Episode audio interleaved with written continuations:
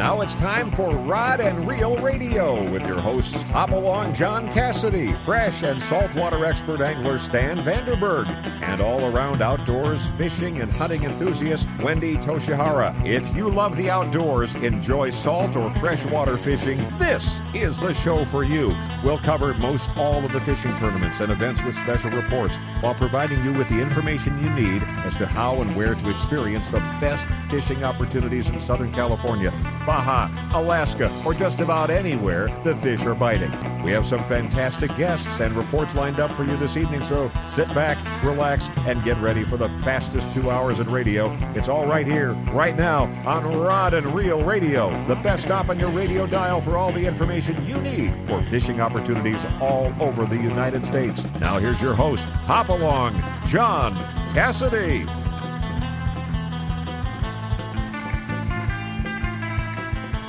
Again to a live edition of Rod and Reel Radio. I am indeed your underfished toast, Hop Along John Cassidy, and it is our pleasure to welcome you to the show tonight. I know there's a lot of distraction out there. We appreciate you tuning in, but the Phoenix Open has ended, so there's no reason why you shouldn't be able to listen to the radio show. Hey, I am going to make it worth your while tonight. We've got a jam packed show waiting for you. And let me give you an idea of just some of the guests that are waiting for us. Right out of the gate, we are going to have Major League Fishing's Pro Dean Rojas with us. Uh, Dean is embarking on a rather ambitious uh, season here in 2021. He's fishing two circuits plus a number of other events uh, uh, uh, over the course of the year. So we'll be finding out what's happening with Dean. We'll be speaking with him live. He's at Lake Okeechobee in Florida, so don't miss that. Dean Rojas is going to be with us tonight. And then later on in the show, the Wild West tournament trails are coming out here to Southern California. Executive Director Randy McBride is going to be with us, along with Regional Director Jim Slight. We're going to find out all about Wild West bass, what their plans are for Southern California, where they're going to be fishing, and all the good things like that. So that'll be the first hour. The second hour, we'll have Cabo Greg Aristi with us from Lands End Charters. He'll give us an idea of what's happening down in Cabo San Lucas with regards to the fishing and the fishing opportunities he can make available with you by going to Lands End Charters. So Cabo Greg will be with us. And then to finish it off, the Iron Man himself, Danny Wade, will be with us. The DW1 yo yo jigs are out. We're going to find out all about them. There's also a lot of questions out there that uh, we've been hearing from fishermen wanting to know what rod and reel setup are most ideal to fish with these jigs with. So, Danny's going to be here to answer those questions. He's going to give us an update too on what the fishing is. We're hearing that there are some yellowtail off La Jolla, probably some at the islands, and other neat things happening out there. So, Danny Wade from H&M Landing will be with us. Okay, so uh, let's see here. Otto, I don't know. Uh, do we have? Hey, let's hold on here. Uh, normally, I introduced my co-host at this time, so what I want to see is, do I have Stan Vanderberg with us? Stan, are you with us? Nope, doesn't seem to be the case. Okay. Okay, and uh, are we? All right. Well, right now we're trying to get a hold of Stan, and we are trying to get a hold of Dean Rojas as we uh, wind up uh, uh, working here. But let me tell you a couple of things we've got going for us. I want to tell you that I want to announce the uh, uh, charter that we've got coming up for Rod and Reel Radio. We're going to be with Sea Adventure Sports Fishing, and we're going to go aboard the Excalibur. It's going to be a limited got edition. no volume. Can you hear me? It's going to be a limited edition for Rod and Reel Radio fishermen. We're going to limit it to 20 aboard the Excalibur. Our days going out, we'll be leaving on July the 18th. It's a half day trip, leave on a Friday, come back on a Sunday. So you're going to want to know all about it. We've already got about 12 spots sold on this trip. So if you're interested in a great limited edition trip on Excalibur with Sea Adventure Sports Fishing, just uh, send me a message there at Rod and Reel Radio, and uh, we'll make sure we'll sign you up. Stan, just checking. Are you with us yet? Uh, I think so. All right, there you are. Stan, how you doing tonight? I wasn't truthfully really expecting you. Well, truthfully, I wasn't either, but I made it back, and here I am. okay, great. Hey, Otto, have we been able to make contact with Dean yet? Okay, hold on. Stan, you know, uh, if you will, what has been happening you, to you this weekend? Let's see what I can do to try and better get a hold of Dean, okay? well, I've had a busy week um, trying to get rid of or ready for tournaments who are always busy. Um, pre-fishing when weather's changing from cold to hot. In a pre pre-spawn mode, you're not you're not sure where the fish are, and the fish aren't sure where they are either. So we I had uh, a second tournament of the year, and it was one of those things where you get out there and and uh, you'll see because we had a week or two weeks of really basically really warm weather the water's really cold, but the fish are up and moving where you'll see these cruisers in 10 feet of water or less, sometimes sitting right on the end of a point in two feet of water, warming themselves up. And they're really confused about are we supposed to spawn? Are we not? But those fish are really mm-hmm. hard to catch. Uh, it suckers a lot of the guys into playing the game to catch those, but the real fish are usually down deeper, somewhere normally 20 to anywhere from 20 to 40 feet, depending on the area that they're in and the water temperature of the area of the lake. So my job was to just go out there and let the fish tell me where they are, and you try to find a spot and pick it apart until you get onesie twosies. But I had a pretty good tournament. Um, fish were in where I thought they would be as the lake. This we were fishing up at Casitas. The water is falling because they're they're not putting water in the lake right now with the rain and there was probably well, I don't know, thirty some odd teams, but as the the water's dropping like this, you've got the fish move off of the longer points and they move on to something that's an edge, uh, and they usually are right off the edge. And as long as you're finding rock, because there's no shad right now, in the wintertime the shad die, uh, and they go down. There may be areas of, of the lake that had some in it, but the major food resource for the bass is the sculpin, sculpin and crawdads. Uh, and the females have to eat the uh, the crawdads to get the keratin from the husk of the crawdad there to build uh, their eggs up, and then the the sculpin bite is what everybody calls a sponge bite, because bass don't come up and crush the sculpin like they would a crawdad, where they got to go get it real fast. Maybe they're following it, but they come up and they grab it and crush it. Um, in inside their mouth. With sculpin, they don't do that. Sculpin don't go anywhere. They're just sitting on a rock, and uh, the bass will come up, find one, and just slurp them. And they don't go anywhere because of the very cold water. They don't want to chase anything. They're not very active. So, as uh, the bass fishermen are out there, if you're not really, if you haven't got really sensitive rods and uh, and you're not with the program, a lot of guys miss the bites uh, because it's a sponge bite, and as soon as you you feel them, if you're moving too fast, you don't feel them at all, and a lot of times you miss your fish. And so, all right, Stan, can we interrupt you for a minute because we finally have made contact with Dean, and I know he'd be interested in what that bite is because he is fishing a major league fishing tournament on Lake Okeechobee. It is the um, uh, the MLF Pro Circuit, so let's see if we've finally been able to make contact with pro angler Dean Rojas. Dean, are you finally with us? Yes, I am, John. How are you doing tonight, Stan? That's some uh, interesting stuff you're talking about the sculpin. That, I've never heard it put, put that way before. That's pretty good. You want to hear the rest? Uh, whatever. Yeah, it's interesting. I've never heard, never heard of that, so that's pretty. I, I can see why it would work. Yeah, it's it's correct. Yeah. Stan, we might be able to get to the rest of that story before the uh, evening's up. Uh, that's for sure. Uh, There's a hey, trick to this too, but but we'll talk about that later. All right. Yeah.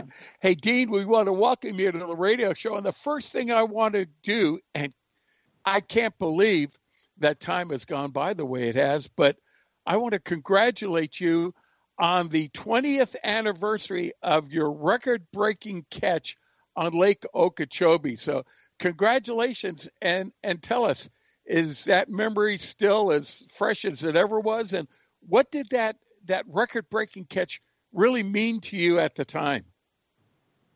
Well, thank you, John. Uh, I appreciate that. It's been been 20 years, but I did it on Lake Toho, and not mm. Lake Okeechobee. Toho is about an hour and a half uh, north of where I'm at right now, but still on the Kissimmee River. Kissimmee River dumps into Okeechobee. It's still the, the chain of lakes. So, uh, but yeah, it was uh, January 17th, 2001. It's a day I celebrate every every year, and uh, this was the 20 year anniversary of, of of having the day that all days that people would dream about, and that's catching you know 45 pounds of bass for for five fish limit in a major tournament in a major event. So uh, it's incredible. It it, uh, it it basically solidified myself uh, into the record books, obviously, and then it kind of put a stamp uh, next to my name. Um, you know, I was still fairly young in my career when I did that.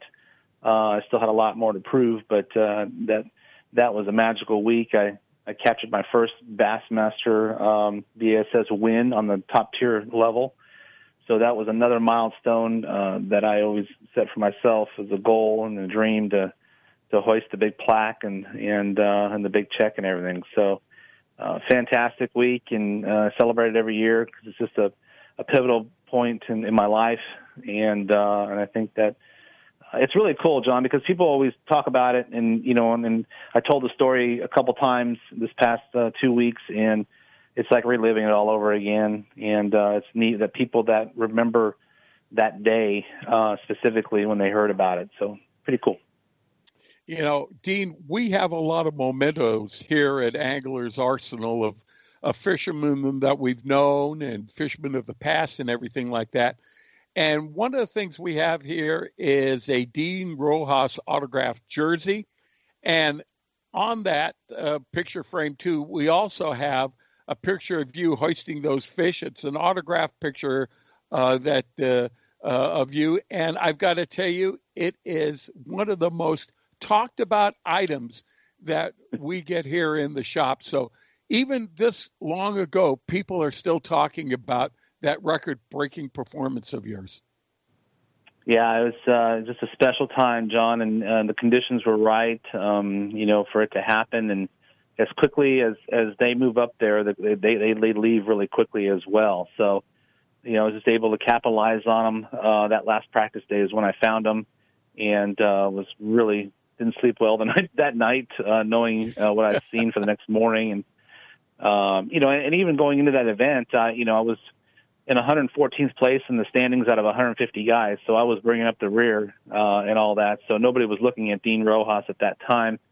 And so for me, I just wanted to get back, you know, up in the points and so forth, and just and just get a check. So driving from Lake Havasu City all the way down to uh, Orlando, Florida, you know, I had 2,700 miles to think about how I was going to go ahead and and uh, pull off a check and try and get back on the points. Lo and behold, uh, all the conditions lined up perfectly for me, and water warmed up and all the big females came to the bank and it was just an incredible sight. I've never seen anything like it. Uh, the only other time I've seen it like that was Santee Cooper, uh, where it was the same kind of a deal where when, when Preston Clark broke, broke my record, it was the same for the, for the four day, not, not for the one day, but it was incredible to watch those fish move up all, all overnight. And next thing you know, everything on the bank is five and six and 10 pounds. It was incredible. Yeah, Dee, but you, you were, I got a question for you here. What well, while you were you, you pre-fished the lake and you found fish in an area, or were they up and up and almost spawning, and then you went back and they came back to that area? Yeah, the first morning of practice, I went into a canal, and uh, I remember the water temperature was 57 degrees, which is really cold in Florida. And I remember trolling motor down, and I see these huge clearings in the water. And you know, I was just like, man, those look like beds, but you know, carp do that too, you know, and you know, and you never know about Florida. There's always patches of sand and everything, and and I and I saw two or three of them, and then I, then all of a sudden I saw a little like a 13 inch bass just shoot off, you know, and I'm like, man, I bet that sucker was up on a bed, you know, and so I go, well, you know, we have three days of practice, so that was the first morning of practice, so uh, I told myself, let's come back here the last day of practice, and we will we'll go down this canal again. So second day went around. We had a huge fog delay. We had a fog every morning because it was heating up every day. It was getting close to 80 every day, uh, and the water was still cold, so a lot of fog.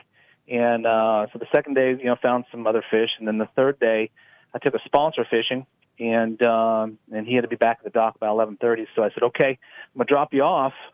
And he goes, you gonna get off the water? I said, no, because all the while I'm thinking about this canal. So I went ahead and dropped him off. He goes, "You gonna get off the water?" I said, "No, I gotta go check a few things, and uh, I'll be back." So I, I ran right over that canal. It was about five miles away, three, four miles away, and I pull up there, and it's just warm. I mean, it's just there's no clouds in the sky. It's warm, and man, I come rolling up in there, and oh my gosh, it was uh, incredible. It uh, uh, the first patch I pulled up to was uh, the fish that I ended up catching was a 10-12 uh, that uh, was the meanest bass that I ever come across in my in my entire life. Um, when I was fishing for it, just trying to see if I can bite it, came it came out from where it was at and and sat there and stared at my trolling motor head in the water. I mean, with its fins flaring. I mean, it was I'd never seen a fish do that where they come out and they she did not want me there at all. And so um but I, and every time I would flip the bait over, she'd swim right back over there and, and just I mean, fins flaring, and I mean, just really unhappy.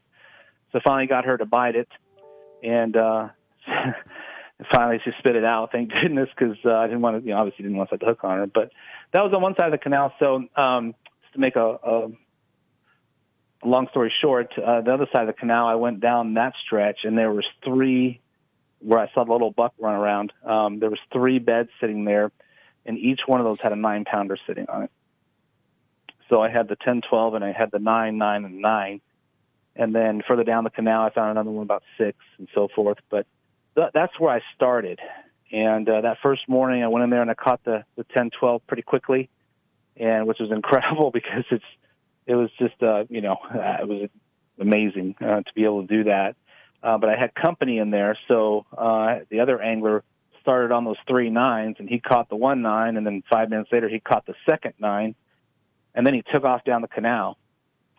And I told my partner, I said, "Man, he uh, he left one over there."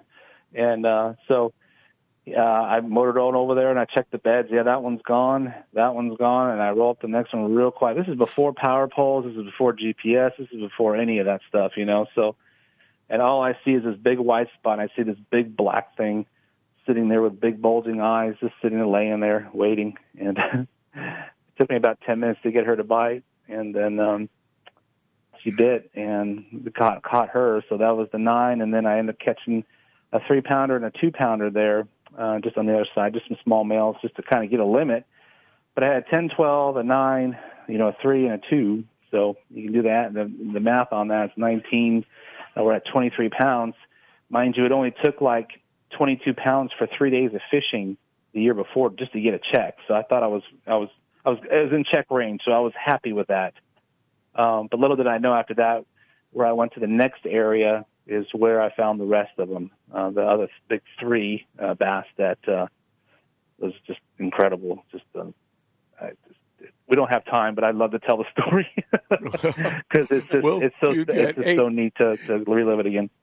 Hey, Dean, we do have to take a break right now, and we do want to catch up with what you're doing this season too. Uh, Okay. You know, if you uh, go back to the archive pages of Rod Reel Radio, uh, we've had Dean on in the past where we spent a lot more time with the story that Dean has. It is indeed a credible, uh, credible story. And Dean, not only that, you put together back-to-back wins, if I'm not mistaken, uh, at that time, which was a big feather in your cap yeah, that was something that uh, people even forget about. I won the very next uh, event after that, so uh, it's, it's overshadowed by the by the record and uh, and the catch that I did down at Lake Toho. All right, hey, we're speaking with pro angler Dean Rojas. We're going to catch up with him and find out where his next victory is going to be. But stay tuned. Stan and myself will be back after these messages.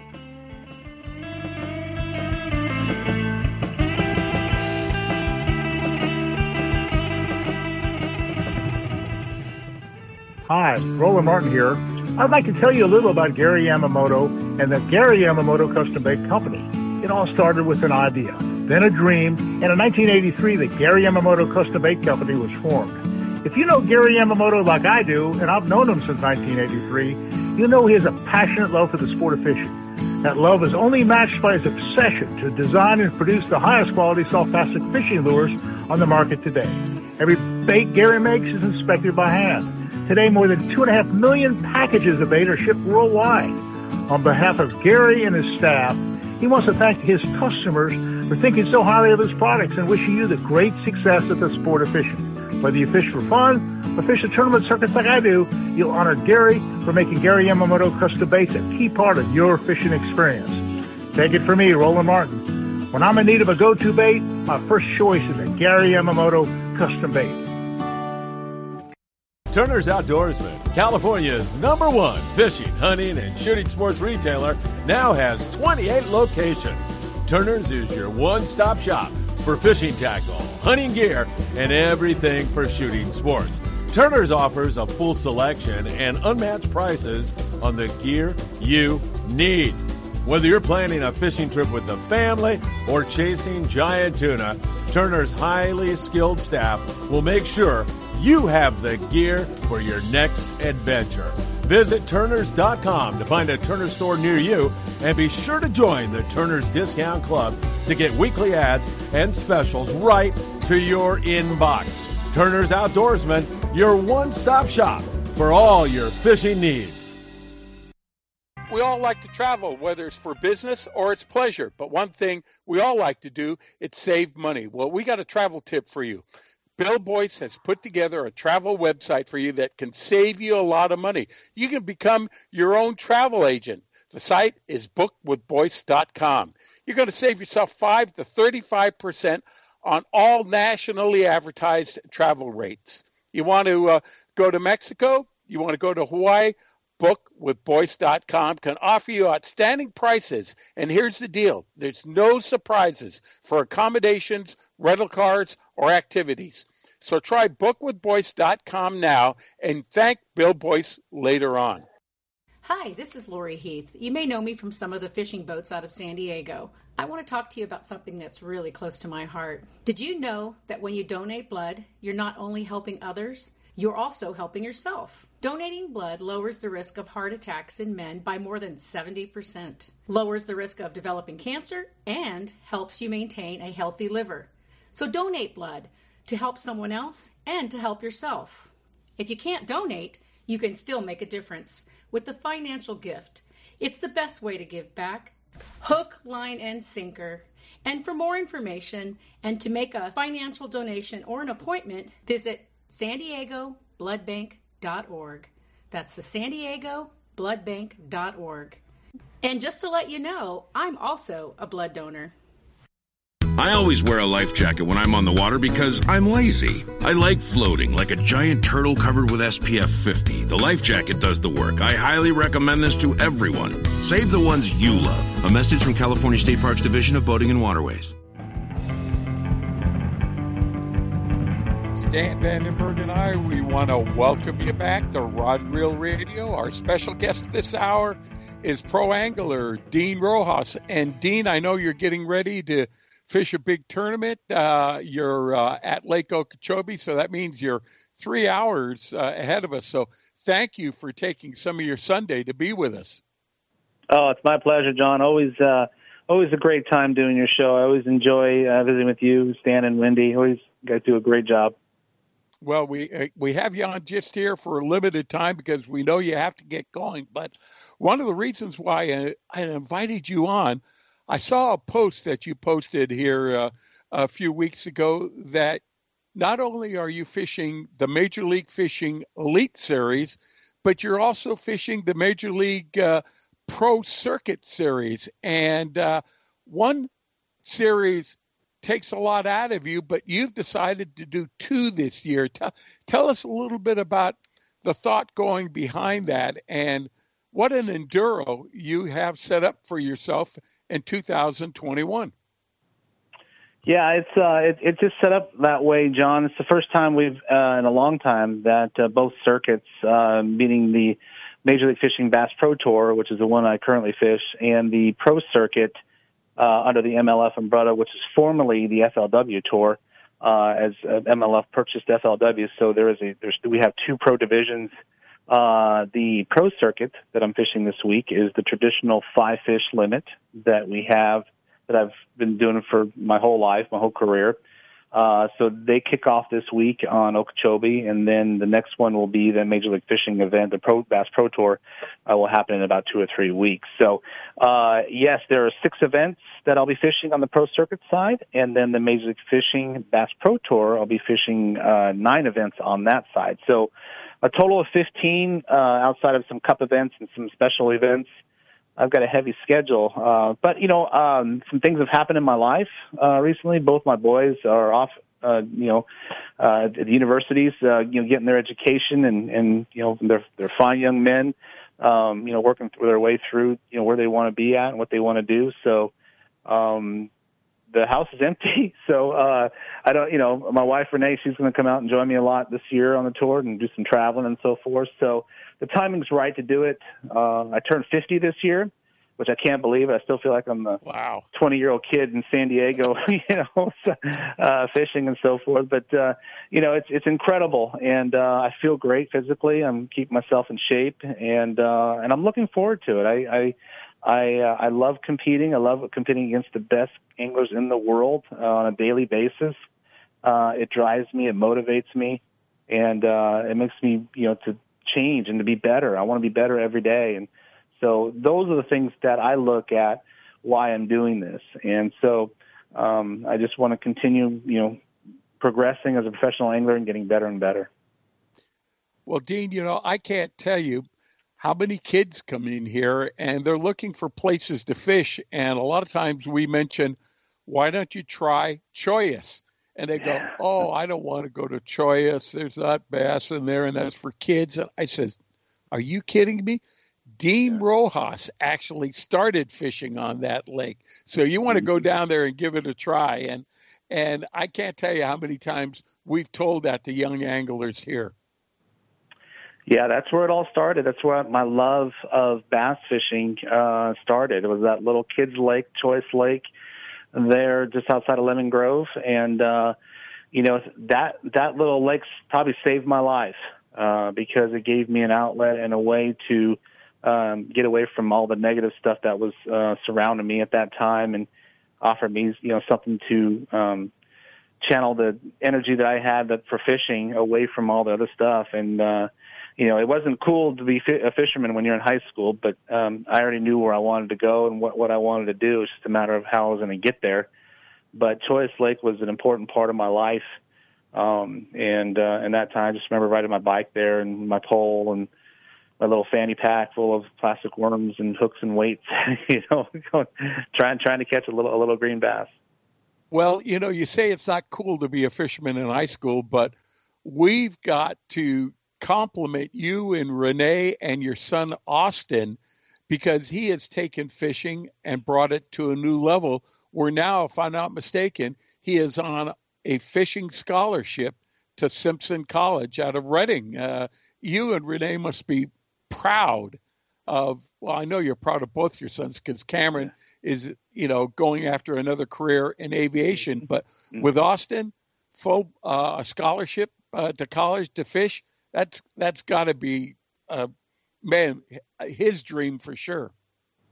Yeah, and it makes me jealous because I never had that when I was that age. You know, to be able to go ahead and go to, go to a university and have them pay for everything, and they just tell them you just fish, you just compete and represent the school, and you know, and and I just it's it's it's an incredible. I, I I'm very um, very uh, fortunate and very grateful, and uh, for uh, Simpson uh, providing my son uh, with an opportunity to compete uh, and help their school and, and represent their school throughout the United States and so forth. And um, you know, the way it came about was very, very quickly. And, and that, you know, and I, I deal with college teams all across the country, John. Um, you know, we're constantly around the kids uh, at our pro events because they're always weighing in in front of us. They're always around us. So I know what's out there and I know what was there. But my son Austin, he needs to he needs to want to do that. I didn't I didn't force anything on him. I didn't tell him you're going to do this and da da da da. He wanted to do it, and that's the big difference is you know he wanted to go there and he wanted to to fish on the fishing team and he wanted to you know to move up to northern california and, and do all that stuff you know and it's a great place up there for him the fishing's fantastic with lake shasta and oroville and clear lake and the delta and i mean all those lakes up there they're they're way better than than the lakes that we have down in the south you know so uh for him he'll learn how to fish you know in 60 feet of water 70 feet of water because he already knows how to fish in one and two feet of water living on Havasu. So uh, he'll learn the whole spectrum of it. And you know, if he chooses to to to go down the path of being a professional angler, and he's he's nudging that way, uh, even though he always says he doesn't want to. But man, he is getting he's getting a little fire under him now, and because he's feeling it now, uh, you know, fishing against these these uh, college kids. And so um, we're very proud and uh, very fortunate and, and very grateful uh, for, for the gift uh, of that. So we're we're working through all that, and um, you know, he just he just loves to fish. Okay, you know, Dean, now tell that, that deal when I was in college, I'd be a, I'd have a doctorate in bass. Um, I'd have stayed in college for that. but, but, you know, uh, Dean, uh, if you will, tell us about this first event. Now you're on Lake Okeechobee. Does the style of fishing that you found in Lake Okeechobee does that really uh, suit well with your fishing style, or is it something really completely different, being from the West Coast? Well, it's completely different from the West Coast, and the only thing that I can compare it to would be uh, the backwaters of Lake Havasu uh, in the lower Colorado, where you have, you know, basically everything's four and five feet of water. Same thing with Okeechobee, but Okeechobee is so big. I mean, it is massive. Uh, it's one of the biggest bodies of water we ever fish, you know, all year long, and it's and there's so much cover. Uh, so it's it's very difficult to break a lake down like that. I've been here many many times. This is probably my tenth or twelfth time being here on this lake. I love this lake. Uh, it fits my style. Uh, fishing in five feet or less. A lot of pitching, flipping, frogging, you know, casting, winding. I mean, you can do it all here. Um, and this time of year, you know, the fish are spawning. So uh, they're they're up there shallow, and they're all Florida strain, which is what I'm used to catching there in San Diego. So I know how they act, and I know I know what nuances they they they do when the weather changes and so forth, and how I need to downscale and slow down, and so I I understand the biology of the bass. You know, being from San Diego and fishing for Florida strain all the time, that that's why it, it's helped me excel here as well. So um, it's just a massive body of water. I mean, you look you look across it, you don't you, you don't see land. It's just water. You know, you can actually see the curvature of the earth on it, and uh, you know, when you when you want to get to the other side, it's a, it's a 35 40 minute run to get to get to the other side, and, and you're going out there, and there's all you see is water. There's no land, so it's kind of kind of intimidating, but you know, got a great boat and the Blazer and Suzuki motor. I, I I'm fine. I, I don't worry about that stuff anymore. I just you know take my time and get there and and uh, get to where the the fish are at and start catching them. Uh, do you find uh, that you get uh, a lot of maybe like what you find on Lake Mead, where you can be at one part of the lake and you've got a weather pattern there, and there's another weather pattern all the way back at the other end of the lake where you've got to be or you want to go to or whatever? Yeah, because the lake is so big, and it's it's different from Lake Mead because Lake Mead is surrounded by mountains. There's no mountains down here. It's it's flat as a pancake. So uh, that the storms that come in, they come in very quickly, but they also leave very quickly as well. So uh, a lot of times, like it's raining right now, and, and we we had a couple thunderstorms today. Uh, it's supposed to start breaking up tomorrow, but you can see it off in the in, in the in the distance. You know the clouds and everything, but it, it's so flat here that it just it blows by really quickly. So you just you know you just wait it out and, and fish, because soon it'll pass. Now, Dean, it seems like uh, with uh, the way they've set up the uh, schedule for the elite division, where you can go out and fish that pro circuit, that there might be some of the fellas fishing in the elite division coming to fish this circuit. Plus, you get all the great guys that are fishing, uh, uh, you know, formerly with FLW. So the, uh, the amount of competition you have there is pretty keen. Yeah, these are a lot of the, these guys are young guys. These are all guys in their 30s, uh, middle tw- high 20s, and then you know some in the 40s that are trying to crack, crack into um, you know the, the, pro division and trying to get into the, the Bass Pro Tour, uh, which is the, the top level. so uh, it you know it's it's bringing me back to to, to that realm again, uh, which I, I don't I don't mind. Um, I fished three of the events this year that were super tournaments that were under the FLW format that where we fished uh, with, with you know five fish limit type thing, and I enjoyed it. I enjoyed fishing you know that format. Um, it's a different way. There's things I don't like about it um, that we we have on the Bass Pro Tour. That's that's way uh, way way better, and, and the way it's the the whole uh, the way it's all laid out. So, but you know, it's just part of it. And um, you know, with the whole COVID thing, uh, we're not going to have a whole lot of um, people coming to watch the weigh-ins, uh, which is another reason why the the Bass Pro Tour format is much better because everybody can watch it on live on the internet. Uh, we'll have limited uh, uh, exposure on the live internet. There will be some, and then all, of course the weigh-ins will be videoed as well on the internet. So uh, they're just trying to be compliant uh, with you know where all the states that we're going to you got to meet uh, you got to miss though that personal touch because I know you know part of fishing is especially on championship day showing up for the weigh-in and just having all the people cheering for you and and wishing you good luck and everything like that. It's uh, probably like uh, playing in an empty stadium almost. Yeah, and I, I think that, uh, that we will one day one one day get back to that, you know. And I think once uh, things uh, you know, loosen up a little bit. But I, it's going to be 2022. I have a film before any of that will uh, will will shake out. So, uh, but you know, for the most part, we're going to do the best we can, and uh, that's another reason why I'm fishing. A lot of guys are slowing down; they're not competing as much. I'm I'm picking it up. I want to fish more. I want more exposure uh, for not only myself but my my sponsors, my brands that I that I represent. And so the best way I can do that is to continue fishing events and getting exposure out on the tour. Yeah, I could guess so. Well, Dean, I know you have to get along. We're in a completely different time zone than you are, and you're getting ready for your first day tomorrow. I can't thank you enough for spending some time with us. I'm sorry we uh, had a little difficulty with uh, getting the connection, but uh, you know what? I hope we get the opportunity to speak with you next week.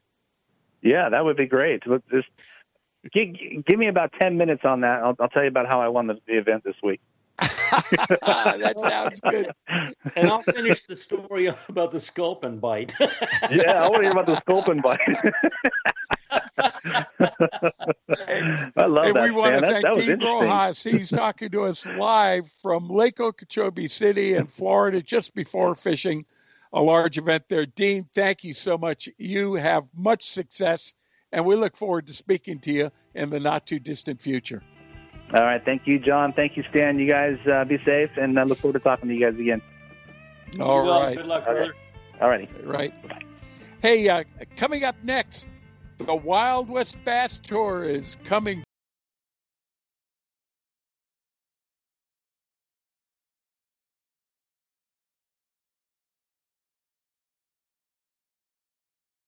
Jim Slythe. We're going to talk about Wild Wild West Bass is all about and why they decided to come to Southern California. So stay tuned. Stan and I will be back after these messages.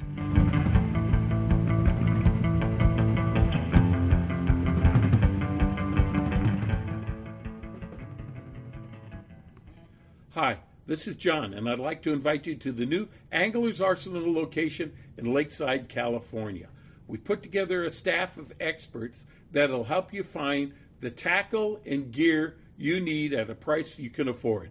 We carry all major brands. And if you need custom work done, we can do that for you with both rods and reels. How about servicing your old equipment? No problem. We can do it quickly, easily, at a price you can afford. We also do custom hand poured plastics through Western Plastics. Design the lure of your dreams and catch the fish that have been getting away. So come and visit us in Lakeside. We're at 12255 Woodside Avenue, or you can visit us at anglersarsenal.com.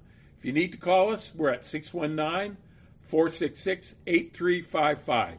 See you there. Gamakatsu hooks are made from high grade carbon steel specially heat treated to make them light and extra strong but not brittle. The Gamakatsu sharpening process is the most modern in the world and results in a perfectly conical point that is unequaled in sharpness. Gamakatsu offers a huge variety of hooks for all types of fishing drop shot, extra wide gap, worm hooks, finesse wide gap, and a lot more. Gamakatsu has a hook for whatever style of fishing you want to do. Don't waste your time on a cheap hook. Ask for Gamakatsu hooks at your favorite tackle store now. There's nothing more peaceful than fishing. Just me, my pole, and some bait. Oh, and my life jacket, of course. I like fish, but I don't want to end up at the bottom of the water with them. Save the ones you love. A message from California State Parks Division of Boating and Waterways. Are you looking for a quality fishing experience out of Cabo San Lucas for you, your family, and friends, but are a little set back with what charter company to choose? We urge you to use American and family owned Lands End Charters. Lands End Charters offers their passengers affordable and all inclusive services on a variety of vessels and trips. Fish with the latest of fishing gear while experiencing the hospitality of a long time owned family business. Go to landsendcharters.com to see all of their vessels and amenities available. Call Cabo Greg or Jenny at 800 281 5778 when you're ready for an action packed Cabo fishing experience. Hey, everybody, this is a message for our listeners from a new Baja Magic Lodge at Cedros Island. Cedros Outdoor Adventures wants to make your dream of fish at Cedros Island a reality. Want to go after giant calicos or yellowtail with the best Cedros Island fishing organization, but you just don't know who to contact? Then give Cedros Outdoor Adventures a call at 619 793 5419, or even better yet, log on to their informative website at cedrosoutdooradventures.com. There you can visit their trip calendar and schedule a trip that's convenient for you. Once again, the phone number is 619 793 5419 or their website of cedrosoutdooradventures.com. Rod and Reel Radio is brought to you by BajaBound.com Insurance Services. Are you driving to Mexico? You can buy and print out your Mexican auto insurance policy online in the convenience of your own home or office in minutes now with BajaBound.com's easy to use website. After printing your auto insurance, check out the BajaBound.com site. There too, you will find great travel tips and information to help you get the most out of your next road trip south of the border. So, this is an important fact to remember. Use BajaBound.com. It's the easiest way to find and get Mexican auto insurance.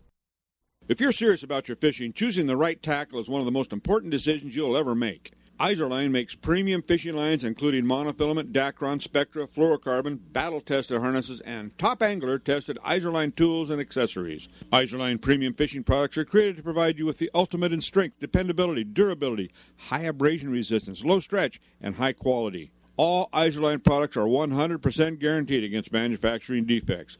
You just can't buy better value.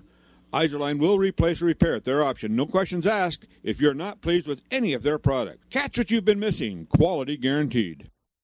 Rod and Reel Radio is now available as a podcast you can subscribe to on iTunes, Stitcher, or your favorite podcasting app. Get notified as soon as new episodes are available, or go back and listen to our past shows. Browse through all of our archive shows at rodandreelradio.com slash archives and click the subscribe button to get started listening now.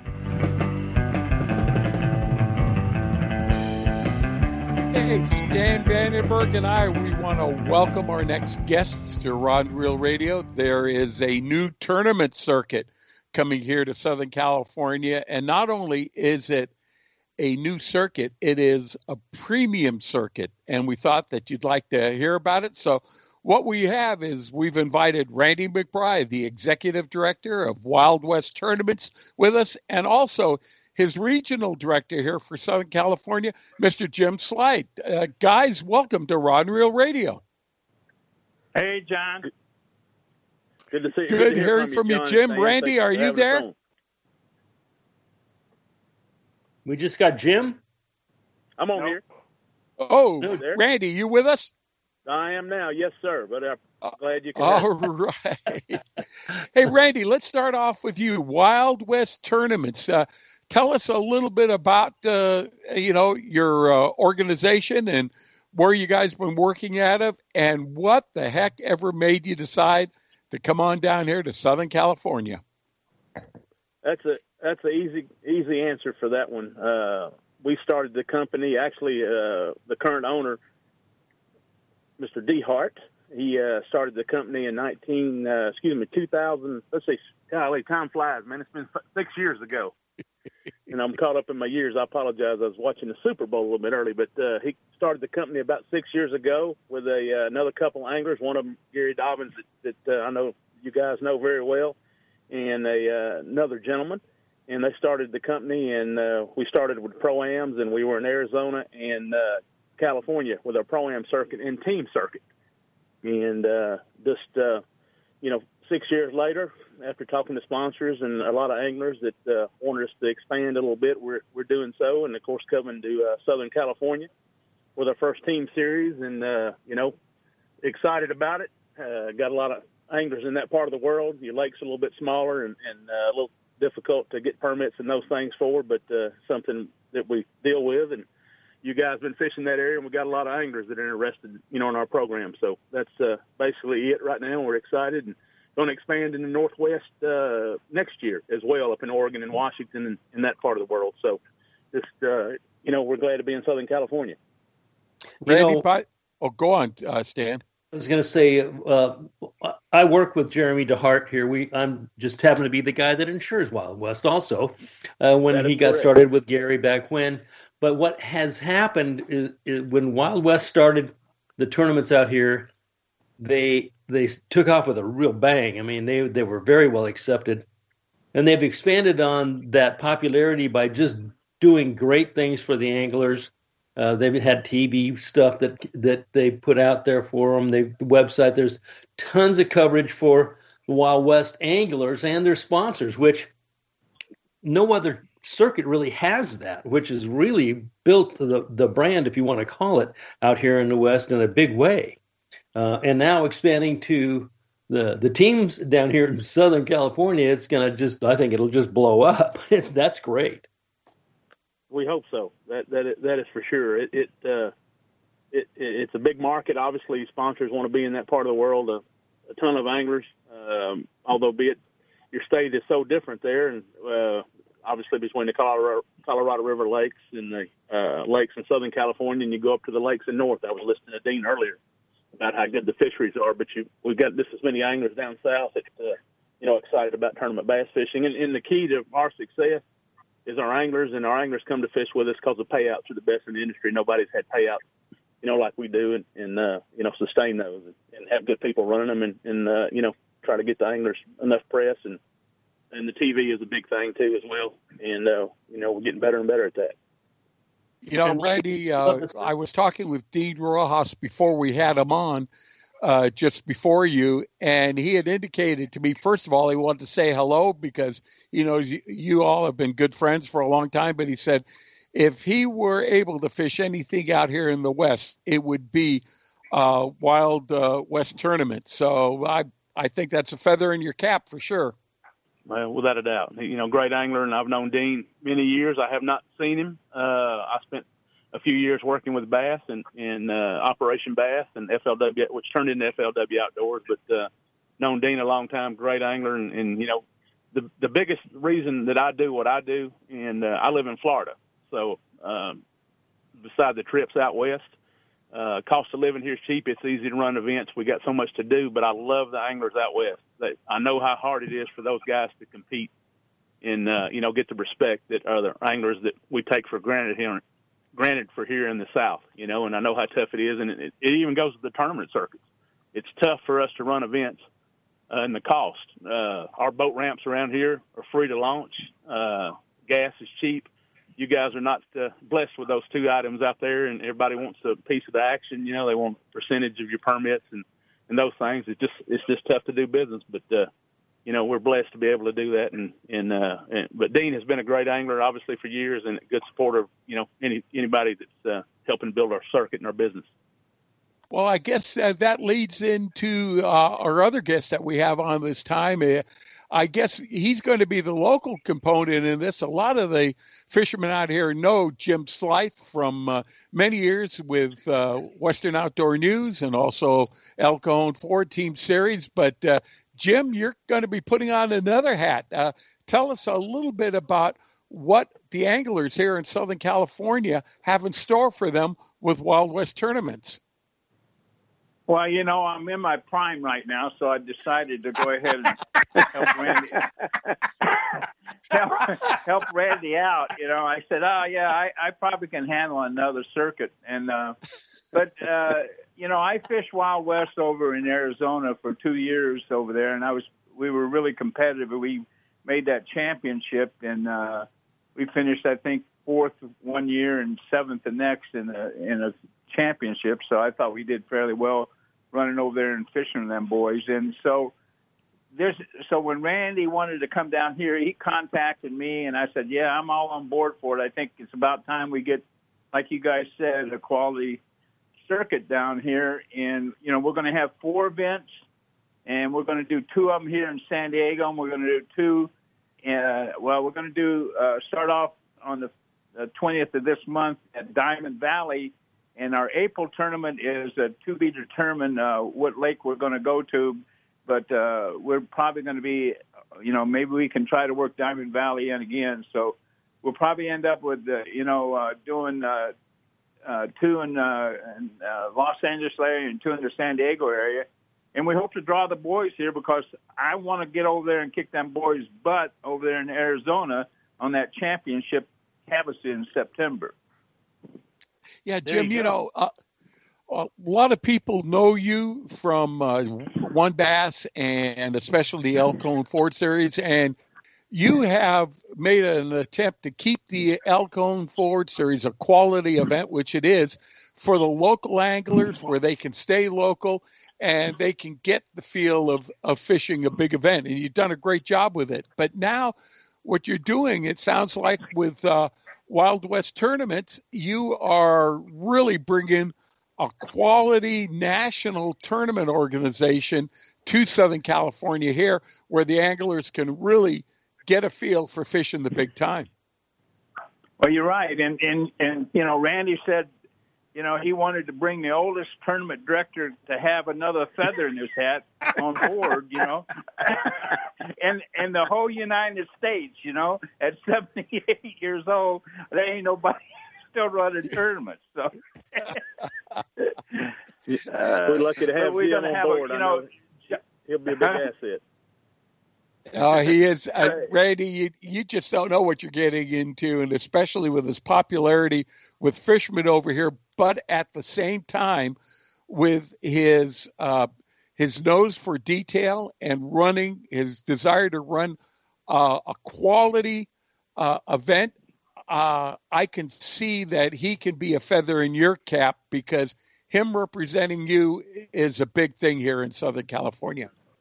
Uh, without a doubt, you know I I have not known you know Jim very long, but I knew of Jim many, many, many years, and, and the reputation he had. I never heard a, you know, a bad word about him, and, and uh, that's tough as a tournament director because you hear a lot of bad things about uh, good people a lot of times in our industry. So Jim is, uh, you know, and he's also been in charge of the, uh, you know, biggest tournament in Southern California for many years, and you know, and done a great job with that event. Uh, you know, with El Cajon Ford, and and uh, uh, and another feather in his cap with uh, Mike Kennedy being friends and involved with Mike for years. You know, that's that, that's not the easiest thing to do. Sometimes Mike is a, was a different kind of guy, great guy, and he built WON Bass. You know, and, and a lot of experience. So we're we're blessed to have Jim and his uh, help building the circuit for the anglers. You know, that's what we're we're uh, excited about, and and uh, we we want everybody to come, and including the other organizations that run tournaments there. We're we're their friend. We get along with everybody and work together. Is uh, you know, it's a it's a small business overall, as you gentlemen know, and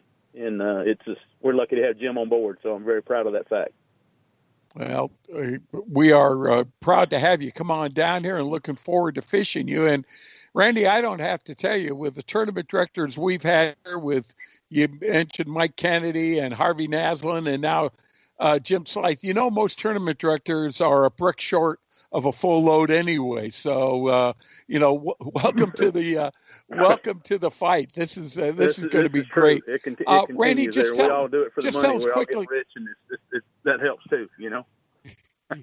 what are the fishermen fishing for? Tell us about uh, the sponsors of uh, uh, of uh, Wild West tournaments and and what the guys can be looking forward to fishing for here if they can make it to the finals. Uh, luckily on, we have signed Bass Cat and Mercury came on board with us last year, and uh, uh, with that, some beautiful prize boats and packages. Their business and, and a lot of people in our industry, as far as the uh, prize, you know, bass boat industry is phenomenal. Dealers selling out of product.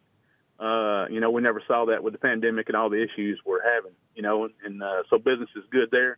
We'll have a beautiful Bass Cat Mercury package uh, for the team champions there, which will be on Lake Havasu in September is when we'll have that event. Be a two-day circuit, and our anglers from Arizona and our anglers from Southern California be fishing for that uh, that prize package plus a lot of money. I believe we paid back over 130 percent uh, last year Wow. in the team circuits. We did one in Northern California, obviously, and in uh, in the Arizona division. So uh, we paid back again more 90 plus percent at the events. And uh, you know, with the championship included, it's well over 100 percent. You know, those anglers get to fish for. So uh, hard to beat. Jim, let me ask you this in the very short time we have left before we let you go. How can anglers find out what the uh, the dates are going to be, what bodies of water, and how do they go about signing up for uh, uh, Wild West Bass? all our social media sites, wildwestbasstrail.com, our Facebook page, obviously our Twitter account. Uh, they can call the office, call me anytime. Our numbers are listed on there, easy to see. Uh, it tells you the full schedule. We also update our Facebook page and our website uh, every day, and uh, emails and, and uh, text to our anglers that are supporting us in fishing. And uh, very easy to get involved. Uh, low entry fees. Again, uh, these will be one day events and uh, we have our pro am circuit. Obviously, that we kicked out that that at Lake Shasta is all. But all that information is on our social media sites, and anybody can call me anytime. My number's online and listed. They can call Jim as well, and I know Jim will answer any question you have about. He's he's up to date on all the lakes down there in Southern California every day and what changes and you know our schedule. So, uh, Jim, how's easy. the best way to get a hold of you if people have questions? Yes, Uh, sir. have them call- number, you uh, can call me they direct. can call me on my uh, my, at my email is randy at wildwestbasstrail wildwestbasstrail.com. Uh, I got my, again, if you go there and look at, uh, send me an email, I'll send you my contact information. Uh, you can go there anytime. You can call our office and, uh, Lindsay will be able to take care of you. If you get a voicemail, she will call you back to sign up. You can also sign up online or you can call and do it over the phone, whatever you feel most comfortable with. All right, Jim, and and if uh, local anglers want uh, uh, the local skinny on what's happening, how's the best way to get a hold of you? They can uh, get me by cell at 619-813-3324, or they can email me at jim.sdteams at gmail.com.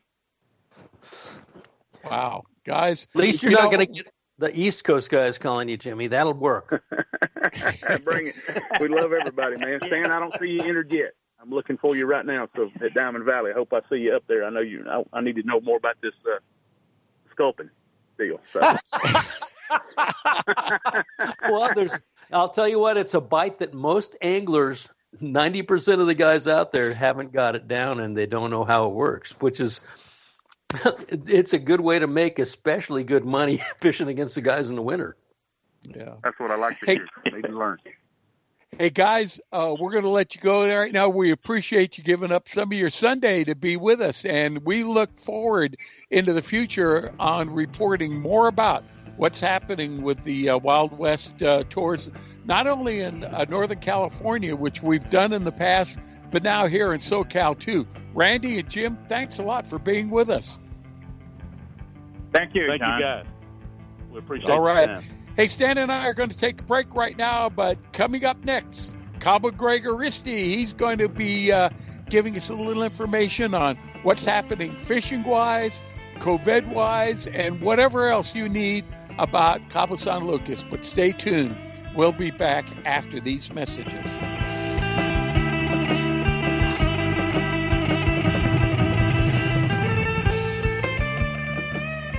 Turner's Outdoorsman, California's number one fishing, hunting, and shooting sports retailer, now has 28 locations. Turner's is your one stop shop for fishing tackle, hunting gear, and everything for shooting sports. Turner's offers a full selection and unmatched prices on the gear you need. Whether you're planning a fishing trip with the family or chasing giant tuna, Turner's highly skilled staff will make sure you have the gear for your next adventure. Visit Turners.com to find a Turner store near you and be sure to join the Turner's Discount Club to get weekly ads and specials right to your inbox. Turner's Outdoorsman, your one stop shop for all your fishing needs. Hi, Roland Martin here. I'd like to tell you a little about Gary Yamamoto and the Gary Yamamoto Custom Bait Company. It all started with an idea, then a dream, and in 1983 the Gary Yamamoto Custom Bait Company was formed. If you know Gary Yamamoto like I do, and I've known him since 1983, you know he has a passionate love for the sport of fishing. That love is only matched by his obsession to design and produce the highest quality soft plastic fishing lures on the market today. Every bait Gary makes is inspected by hand. Today, more than two and a half million packages of bait are shipped worldwide. On behalf of Gary and his staff, he wants to thank his customers for thinking so highly of his products and wishing you the great success of the sport of fishing. Whether you fish for fun a tournament circuits like I do, you'll honor Gary for making Gary Yamamoto custom baits a key part of your fishing experience. Take it from me, Roland Martin. When I'm in need of a go-to bait, my first choice is a Gary Yamamoto custom bait. Hey, bass fishermen. who do you call for your bass boat insurance? Well, if you're not calling me at 1 800 Bass Boat for your boat insurance, you're probably paying too much and may not have the coverage that you need.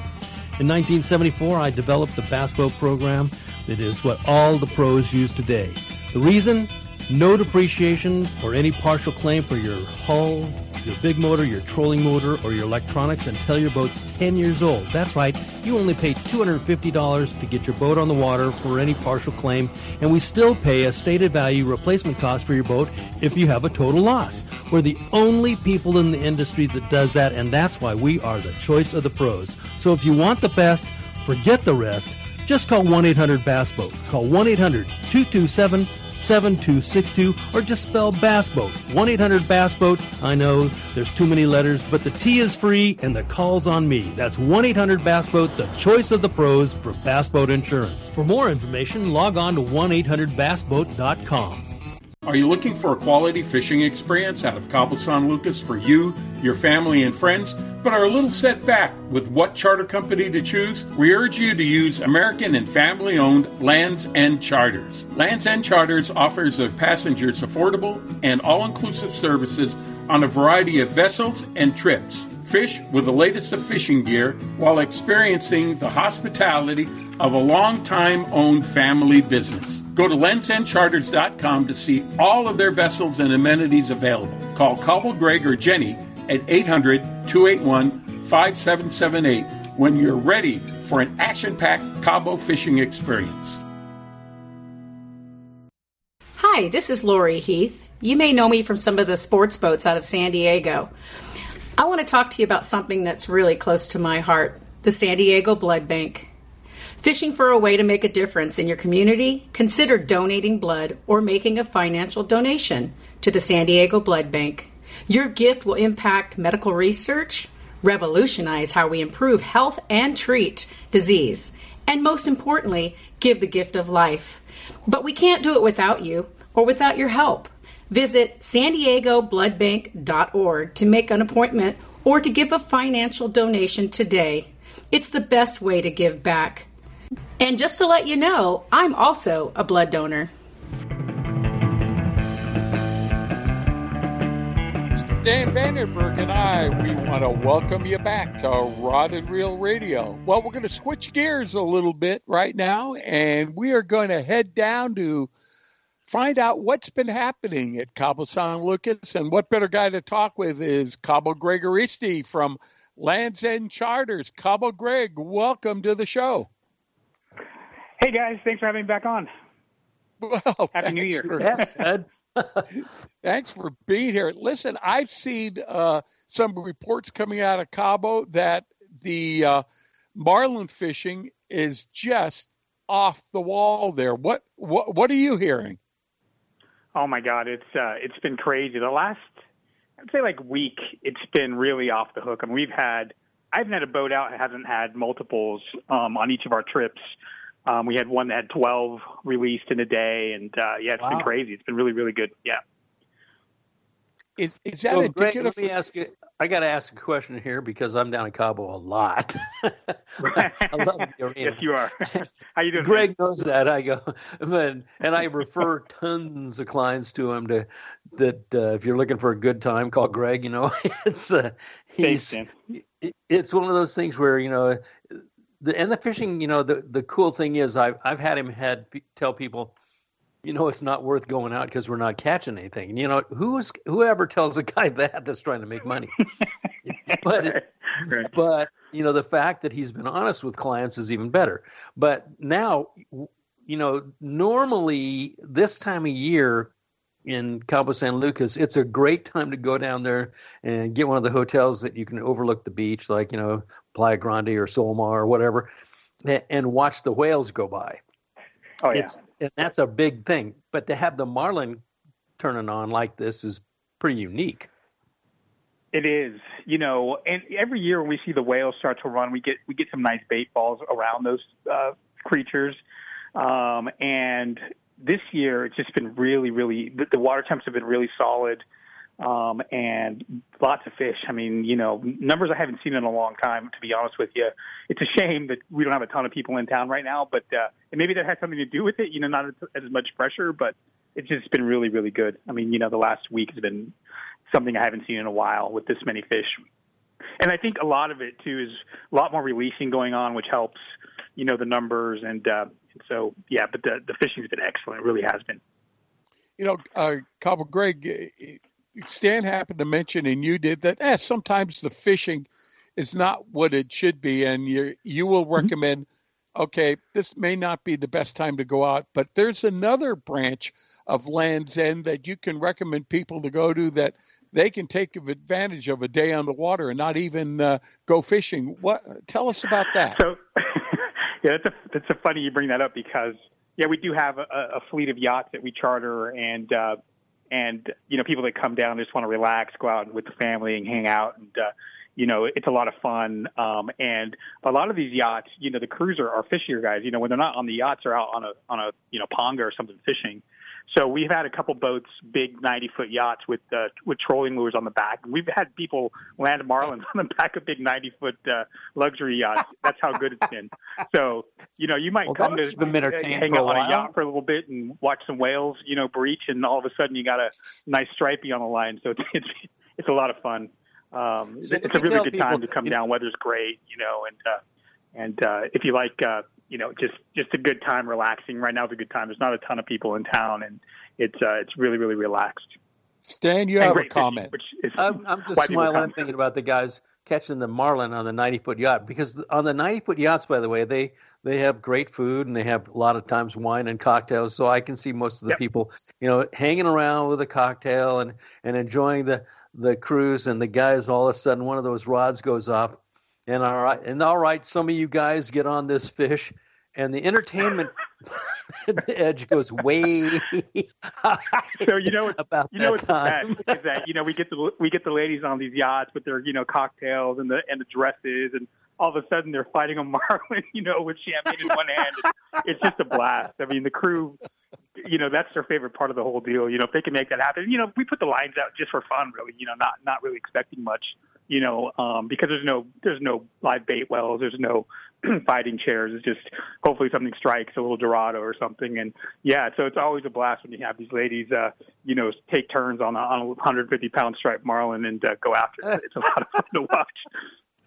Wow. Hey, the Cabo story- Greg- makes for a good video. You get the stories when they get back to the beach and you hear you hear the stories. It's pretty amusing.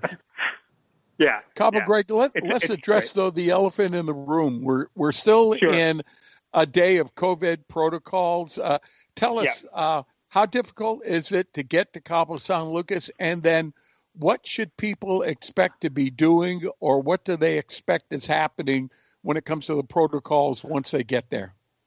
Right. A good question. You know, we've we've seen a, a dramatic drop. I mean, November, December was our busiest month ever since we started this company, and uh, it dropped off a cliff, obviously, with the new regulations coming out of the U.S. It's not so much getting down; it's coming back, right? Because um, you have to have a negative COVID test um, to get on your flight flight home, which brought up a lot of questions about how is that going to happen.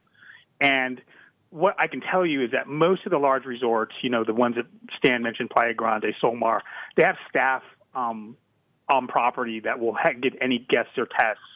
Um, if you're all inclusive, you're staying on a certain amount of days, it's free for their guests. If not, it's about 15 bucks to get the test at one of the uh, hotels. Um, but there's plenty of clinics um, in town that will give you a test. And just, I think it was last week or the week before, the airport opened a rapid test uh, center. So, you know, if you wanted to get a test before you got on your flight, you go to this little rapid te- test center. It takes 30 minutes. They give you the test. It costs 30 bucks, and you get on your plane. So, you know, it's they've done a really good job of making sure that everyone who needs one can get a test. Um, there's plenty of them, um, and and so you know, for a lot of people, the, the guests that we have coming down have told me, you know, Greg, what I'm going to do is I'm going to test before I come down to make sure that I don't, you know, get stuck right? And then you know the test at the in Cabo is pretty simple. It's not been a difficult process. Uh, the, the, the local tourism board did a really good job of preparing for that and making sure that there was enough tests and, and staff and, and, and medical folks around. And so, um, so yeah, it's, it's actually an easy process. The bigger issue for most people is, hey, you know, um, it's kind of a hassle, and I think a lot of people are waiting for you know their vaccines and you know things like that to come down. But there's still people coming. I, I still have guests coming. We're still you know booking charters, um, but it's gone down, and it's because of that. But if anybody's considering coming down, it's not the test part is real simple. It's not an issue. Talk to your resort. You know they'll give you their guidelines or how they're doing it, what they charge if they charge anything. Um, but it's not difficult. That that part's simple. Um, so, you know, it, it has been a bummer, um, of course, but you know, it is what it is, and we just have to get through it. And you know, we survived the shutdown, and we'll survive this and keep going. You know, not much we can do. And I don't couple, Greg. Uh, Dan has talked about this before. The protocols mm-hmm. that hotels and the businesses are following to keep their guests safe while visiting right. over there, it's a pretty high standard. I I actually think it's a lot higher than what I see happening here uh, in the states. Absolutely. You know, that's the one common thing that I hear from all of our guests is that how impressed they are with the steps that they're taking. And, you know, they're real common sense type stuff, you know, just, you know, a lot of hand washing, a lot of sanitizer. They take your temperature everywhere you go. They limit how many people can be inside of a place. Um, you know, occupancies are, are lower. Not everything is, you know, open or, or, or crazy like it is, it is most of the times here.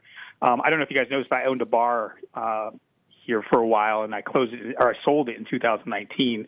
But the guy who owned bought my bar, he has another bar, and he me, you know, they're really strict. In fact, we're getting fined if we have more than just one person over the limit. They're really, really um, making sure that people are following the protocols. It's important, you know. I, I can tell you guys, I've had uh, you know family sick. I've had employees get sick, um, and it's no fun. Um, and uh, you know, while the numbers are low and they continue to be low, they want to keep it that way. They've done a really good job people feel safe, they feel comfortable, and that's the most important thing. While at the same time feeling like you're on a vacation, you know, you don't you don't feel like you're being smothered. You know, if you're on the beach, you don't have to have a mask on. If you're on one of my boats, I don't require that you have a mask on the whole time. You know, just when it's necessary when you're around other people, and then everybody kind of makes their own decisions. You know, based on that, my staff wear their masks um, and the whole time they're on the boat, if if the guest requires that, and you know, we do everything we can to keep people safe. We have sanitizer, and we Lysol everything, and I've I spent more money on Lysol than I did on Reels last this last six months. I think so. You know, it's it's uh it's stuff to keep people safe and feel comfortable because you know we can't afford to get shut down. That's the big thing. It's you know it is kind of a hassle, but at the same time we got to keep people safe and keep this place open and you know continue to welcome guests. And it's they've done a really really good job. Honestly, if you look at the numbers. Um, the Baja California government has a website where you can check numbers, and they've stayed pretty steady pretty low. And so we're thankful. And uh, you know, we, we just have to follow the rules and people are cool. You know, uh, a lot of people have their own thoughts about masks and things like that, but our guests have been really cool and they understand. And you know, um, when everybody's doing it, they go with the flow, and uh, it's not a big deal, really. And, You know, when it's when they don't have to wear them, they don't, and it's uh, it's a good time because it, it does still feel like you're on a vacation. It's just not as packed, it's not as crazy as it typically is. No, it's it's actually it, if if you're thinking about you know a place to go and you want a vacation, I would think I wouldn't think twice about hey, if you can get down and uh, to Mexico and you can go to Cabo San Lucas. One, the area is very it's not it's all wide open. A lot of a lot of outdoor eating, which is the yep. safest. You know, it's easy to make that situation. And the food down there, if you can go to the restaurants like you know, we have advertisement for Bajo La Luna with with Sissy and and La Golondrina, yep. the restaurant there, and and but great patios. The, the fact that you go, you know, and it's outdoor eating and great food, but you can walk down, you know, the street and there's taco bars that uh, are open, and I mean all kinds of cocktail bars are open to the to the public where you can go in and you have availability right on the right on the marina. You can walk down. There's several different places you can grab something to eat and or drink. Um, yep. But the the people when you get down there, you'll find everybody everybody's wearing a mask. If you're going to go yeah. into a store, a lot of there was a while at Costco if there, if you were a couple, only one of you could go in. yeah. they would kick the other one yeah. out. That's still you know? that's still in place. Actually, wear, they really limited there. Yeah, so, I think Costco's the safest I mean, place in in the universe, from what yeah, I hear. But but the fact that the safety that they've done, you know, every they you have hand you have hand sanitizer that they provide when you walk into any of the stores or whatever, and they they take your temperature. Heck, they even took in one spot they took your temperature coming out. Um, right. So the the put the put the thing into kind of perspective, they do way more than we do here. And because it's spread out, it's not like you're in a uh, real crammed up situation. When you want to walk, you can walk to almost anywhere in Cabo San Lucas from any any of the hotels in town there. Um, if you, even if you're on the beach, like we, I, I, mentioned Playa Grande and Solomar, there's Finisterre, there's a bunch of different hotels there. You can walk into the uh, the whole of town and walk back. Um, it's it's one of the best, I think, places to go entertain yourself and enjoy yourself, and probably the least amount of, of malfunction. And the airlines haven't had any problems with this. So, no. yeah, I think it's just a great vacation area. I had a guest tell me uh, today he said, Greg, if you come to Cabo and you're not outside the entire time, you're doing it wrong. Which That's is true. Exactly you know, you, correct. if That's you're inside exactly your room or inside any place, you're doing it wrong because you should be out in the air, you know, on the beach or on a boat or, you know, you're not being stuck inside any place really. And every every place, as you mentioned, if they don't have a patio, probably not a place you want to eat. You know what I mean? So, Right. If they're not outdoors. So, yeah, you're right. Yeah, a couple Greg, you know, as we say in the ad, if you're looking for a quality experience, give uh, Cabo Greg or Jenny a call. We've talked about comfort, and people sometimes they want to get out of their comfort zone. They want to, but they've never been to Cabo San Lucas, and they just don't know the ropes. So, tell us when someone gives Cabo Greg a call and they want to go fishing, tell us uh, what your typical response is on how you can help them out. So the first thing, the most important thing to me, guys, is, is I'm going to tell them because the first thing you're going to ask is how's fishing, right? And depending on when they're coming, the thing I'm always trying to do is be honest with folks about what's going on, what they can expect to catch, and then make a, a game plan about what they how they want to spend the time. You know, whether they have kids and they just want to go out and catch a few, you know, skipjack, or if they're going after, you know, blue marlin or tuna or whatever. You know, we try to make a plan, but from there, it's really like you said about making the client feel comfortable about what they're getting. The, the one thing that we will never do, you'll never read about us, is you know we showed up and the boat was a different boat or was a smaller boat or the crew wasn't the same. Our website has all the crew information. You know the name of the captain, you know the name of the mate, you know what's on the boat. There's a video of each boat, so you know what you're getting on. So people need to feel comfortable knowing that hey, I'm dealing with the company that's going to be straight with me. You know what I mean? The boat's going to be right, the crew's going to be right what I pay for is what I'm getting. Um, we send email confirmation so that people know where they're headed. We have folks at the marina that will meet them in the morning um, to greet them, make sure they have everything they need, get them on the boat. The fishing part takes care of itself. We have awesome captains, awesome crews, but the most important thing is for people to just know that they can relax, don't have to worry about it. You know what I mean? When they show up, their boat's going to be ready. Um, and that's what I take the most pride in. Um, my staff does a really good job of making sure that we don't screw anybody's vacation up because I tell them all the time is I don't know how long these folks have been spent saving their money to come down and fish. I don't know how you know how, what this means to them. You know whether it's a you know, something special or a guy who fishes all over the world.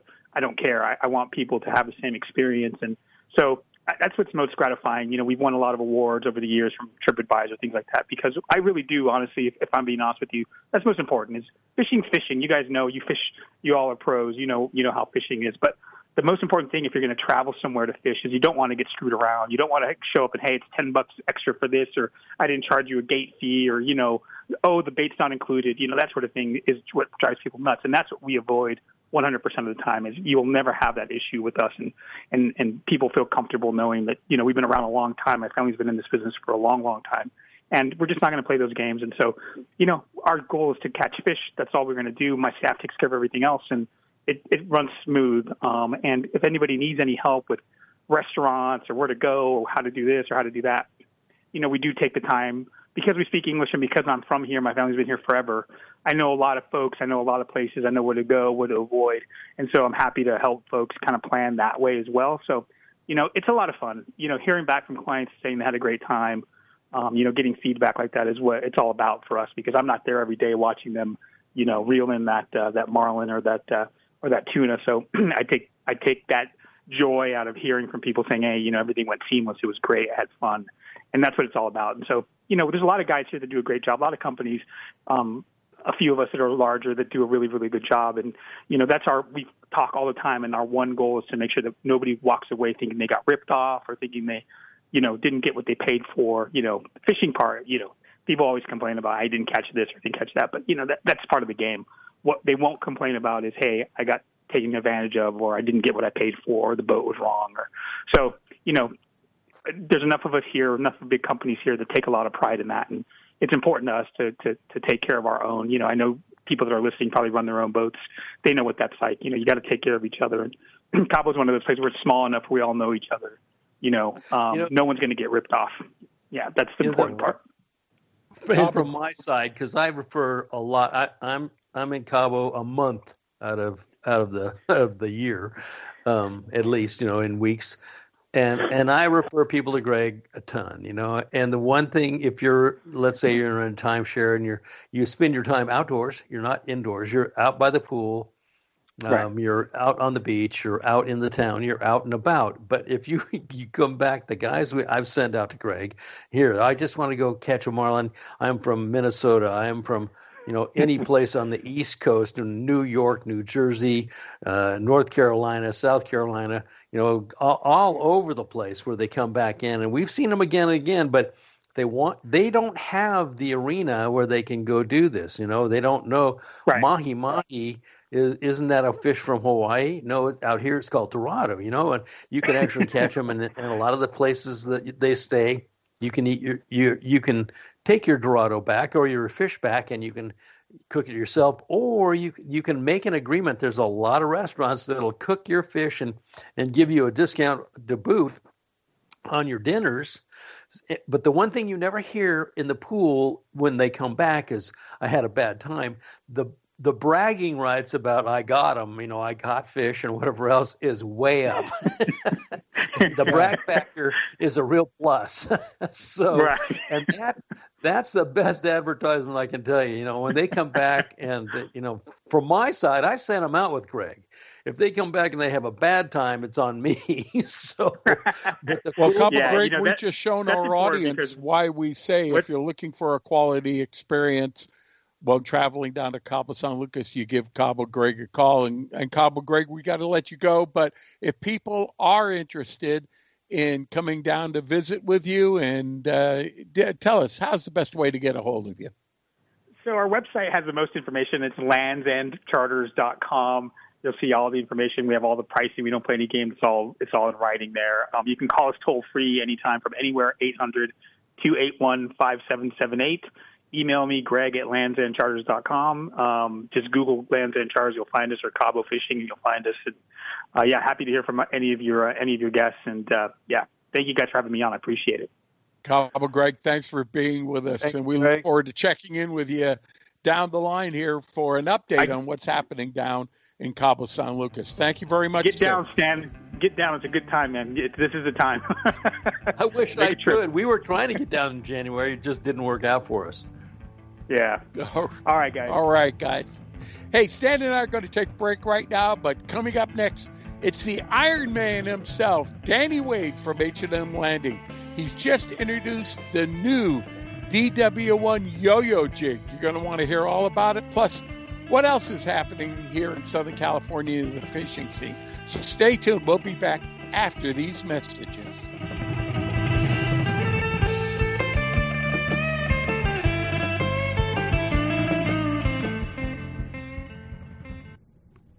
Hi, this is John, and I'd like to invite you to the new Anglers Arsenal location in Lakeside, California.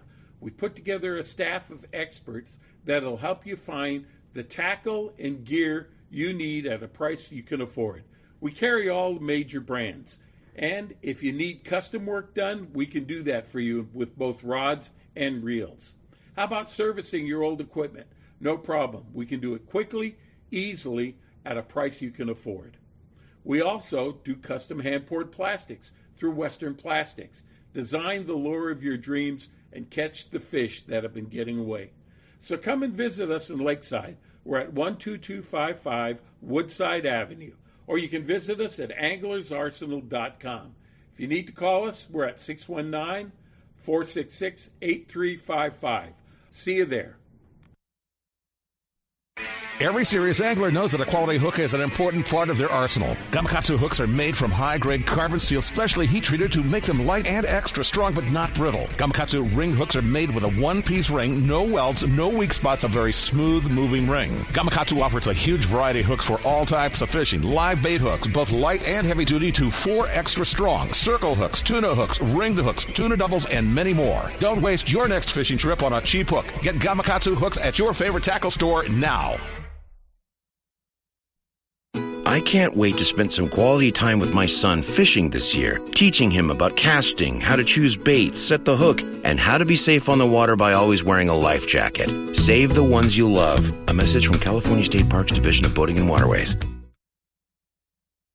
Have you dreamed of experiencing the world class in and offshore fishing off the exotic tropical Pacific coast of mainland Mexico? Why not fish the sailfish capital of the world, Manzanillo, Mexico, with the folks you know and trust, Cedros Outdoor Adventures. In Manzanillo, you can find roosterfish, sailfish, marlin, tuna, dorado, and more, all within 20 miles of the shore. Our friends at Cedros Outdoor Adventures are offering an all inclusive travel package to Manzanillo that makes your winter fishing dreams a reality for a special price of $21.95.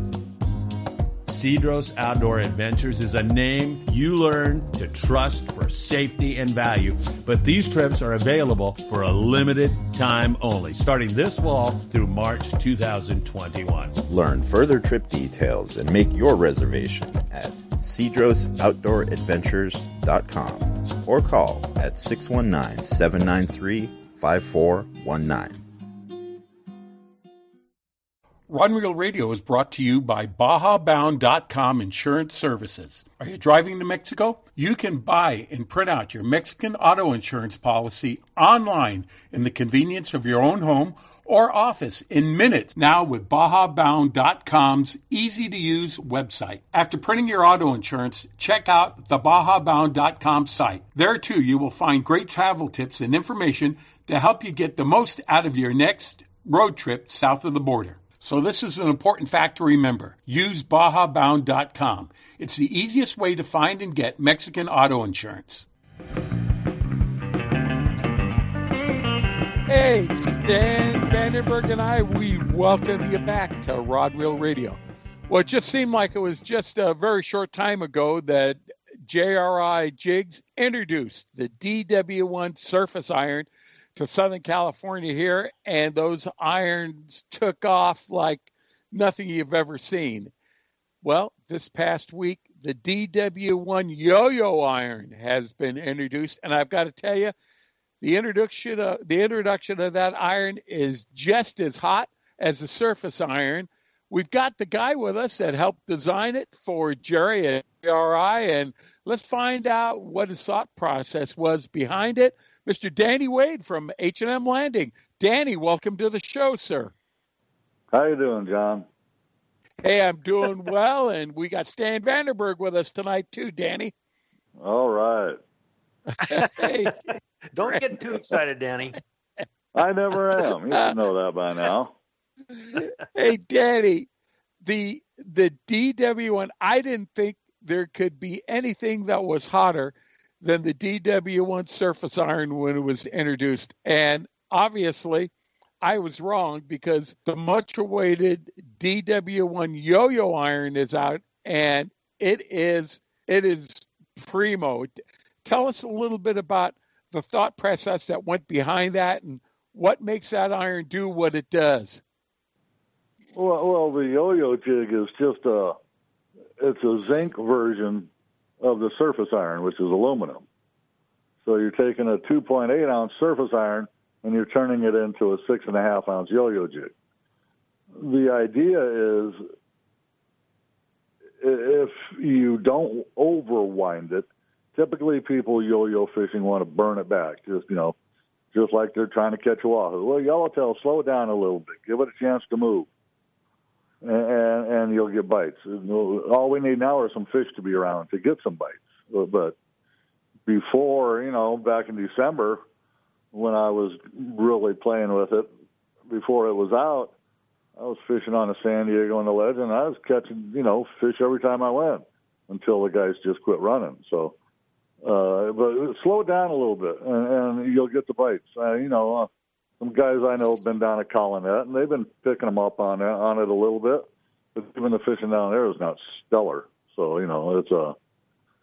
Uh, once we get some, we saw. I was on a legend yesterday and we were at the islands. A smattering of fish around, but nothing that you know, nothing to really you know jump up and down about. Cold water, green water. So, but you know, it, it's just a, a different version of a surface iron. You heavy it up, and, and and it's a little bit heavier than your typical like six X Junior or six X or even the four O. And when you're fishing in that twenty five or say 20 to 30, 35 fathoms, you can still get there and have a shot because you get there a little bit quicker than the other guys do. You know, yeah. I gotta tell you, Danny, Danny and I talked. To one of the first guys usually on all my charters. He's at H&M Landing. I I run Top Gun 80 for a couple of charters a year, and usually one of the things I'll go with first thing, go in and talk to Danny, find out what's going on, and you know there's a he's always fishing and he's always on the iron and you can depend on his information to be good. Thus you know it's like asking a guide how to catch fish if you're at a new lake. Mm-hmm. but the fact that you can go in and talk with him is is wonderful and he'll give you straight up details. Um, from my side you know knowing that how well he knows his own product and the baits that he's throwing and the equipment to throw it on and how it works. When he says slow down, like if you're throwing that surface iron, you don't want it spinning out there. You want it to to run and kick back and forth and back and forth, and every once in a while it might do a little roll and come back to normal again. But you want that action on it because that's what attracts the fish and that's what makes it work. With us with a yo-yo iron, if you're dropping it straight down, and you're reeling it back up. A lot of time you're only yo-yo means you're only reeling it up part way and letting it back down, reeling it up about a third, and then come back down and then reel it all the way back up on your last. And it's like a yo-yo, up and down, up and down, until you go straight up and come back to the boat and then throw it out and do it again. Having the right iron to do that with, and having a little heavier iron, what he was talking about is 6x or or the the 6x Junior, or the uh, 40 Tady being their weight is probably four and a half, maybe five ounces. When this bait will get down there quicker, and you can slow down the retrieve and let the iron do its job, let it kick back and forth. I know that's what he's talking about. I have never thrown his his yo-yo iron, obviously, because it just came out. But I'm real interested to see what it looks like and how it reacts. But slowing down sometimes is the key to get fit. I think, Danny, you always uh, are an advocate of slowing down, are you not? For a lot of times, yeah. I mean, you know, the only time it's different is when you're who fishing. But, but for yellowtail, I, you know, everybody's got this thing that you just got to burn your arm off, and, and it's not true. Uh, you're you're better off yo-yo fishing by I don't make a big long cast. I just kind of pitch it over the side, and the boat's going to drift away from it anyway. But but you get that you know uh, 35 to 45 degree angle, and then your lure actually starts to get a swim pattern versus coming straight up and down. Then that's when it gets that spinning pattern. So if you get it on an on an angle, and you know, you, for lack of a better term, medium fast, if that makes sense. But but you you you slow down from trying to wind it you know, just as fast as you can go, and the lure actually has a swimming pattern to it. And if you uh, and especially like Stan said on your last time coming in, if you pay attention to it, you'll see it. And then if you can see it, then you can think, well, that's what it's doing, you know, 200 feet away from the boat too. So it gives you a better chance of getting a bite. You know, Danny, I had uh, uh, some of the guys on the website Jigs Only ask this question. And by the way, before I get on with this, we all want to wish Jerry Morales from Jigs Only a speedy recovery, and we want to make sure that he's back on the boat as soon as he can. So, Jerry, please uh, uh let it be known that we are all thinking of you. But the guys were asking Danny, what is the the the setup that you use for fishing a yo-yo iron when it comes to the reel and the type of rod and and what you're trying to do? I use rod wise something you know from eight to nine feet. I like it a little longer just my own personal preference. But anything of that seven to say eight or nine feet your typical 25 to 50 pound kind of outfit the rod I'm using now is, is a Fishing Syndicate. It's a 900H. And I've got a, one of the uh, Avet Star Drags on it and 40 pound. And it works great. Again, you might like a little bit shorter rod, but, but you know, you know, you're 40 or 50 pound. I wouldn't get more crazy than that. Uh, a reel that's got a bit of a gear ratio, but still not anything crazy anything from four to six to one, 40 pound, and you go have a good time. You know, Danny, it, it, some of the guys might ask, what am I doing different with a DW1 yo-yo iron that I might be doing with a, a flat fall or a knife jig or something like that? Well, well, flat fall, knife jig, or slow pitch, or fast pitch, or whatever you want to call it. Uh, I, I mean, if you really get down to it, those things weren't made for tuna fishing. They're made for catching reef fish, you know, rockfish, amberjacks, and so on. Those you bounce up and down, you wind them up, you bounce them up and down, you wind them up, you bounce them up and down, you wind them up. Yo-yo fishing is exactly like Stan said. You put the jig in the water, you let it hit the bottom, you put it in gear, turn the handle 20, 25 times or so, maybe even 30 times, depending on how deep the water is drop it back down, repeat and repeat the process. You bite will come 99% of the time on the retrieve. Every now and then you hook one on, you, you get one to bite the sink. But, but it's, it's a matter of just being persistent. You know, the guy stops the boat, man, hey, we got a good spot of fish on there, get them jigs down. Well, don't sit there and decide what jig you're going to get, uh, what, what rod you're going to grab. grab your yo-yo jig, drop it in the water, and, and get it down there. Let it sink all the way to the bottom and start winding. Turn it 20, 25 times, kick it out of gear, do it all over again. A lot of times what will happen is, you know, Fred down here hooks one, Sam hooks one, and then you get two or three fish going, then that stuff gets underneath you, and then it starts to bite. And, and if, you know, if you've got them underneath you, that's when they really get on that yo-yo stuff. and like Danny was saying, you know, if you do that that yo-yo where you you know wind it 20 or 30 times, drop it back down real quick, let it hit the bottom, wind it 30 times or 40 times and then drop back down. And then on your last one, what's going to happen is if the boat's in a drift and the current is working, that's the one you're going to you want to bring it back up and then drop it straight back down again because you're on too much of an angle, and and it's not working efficiently.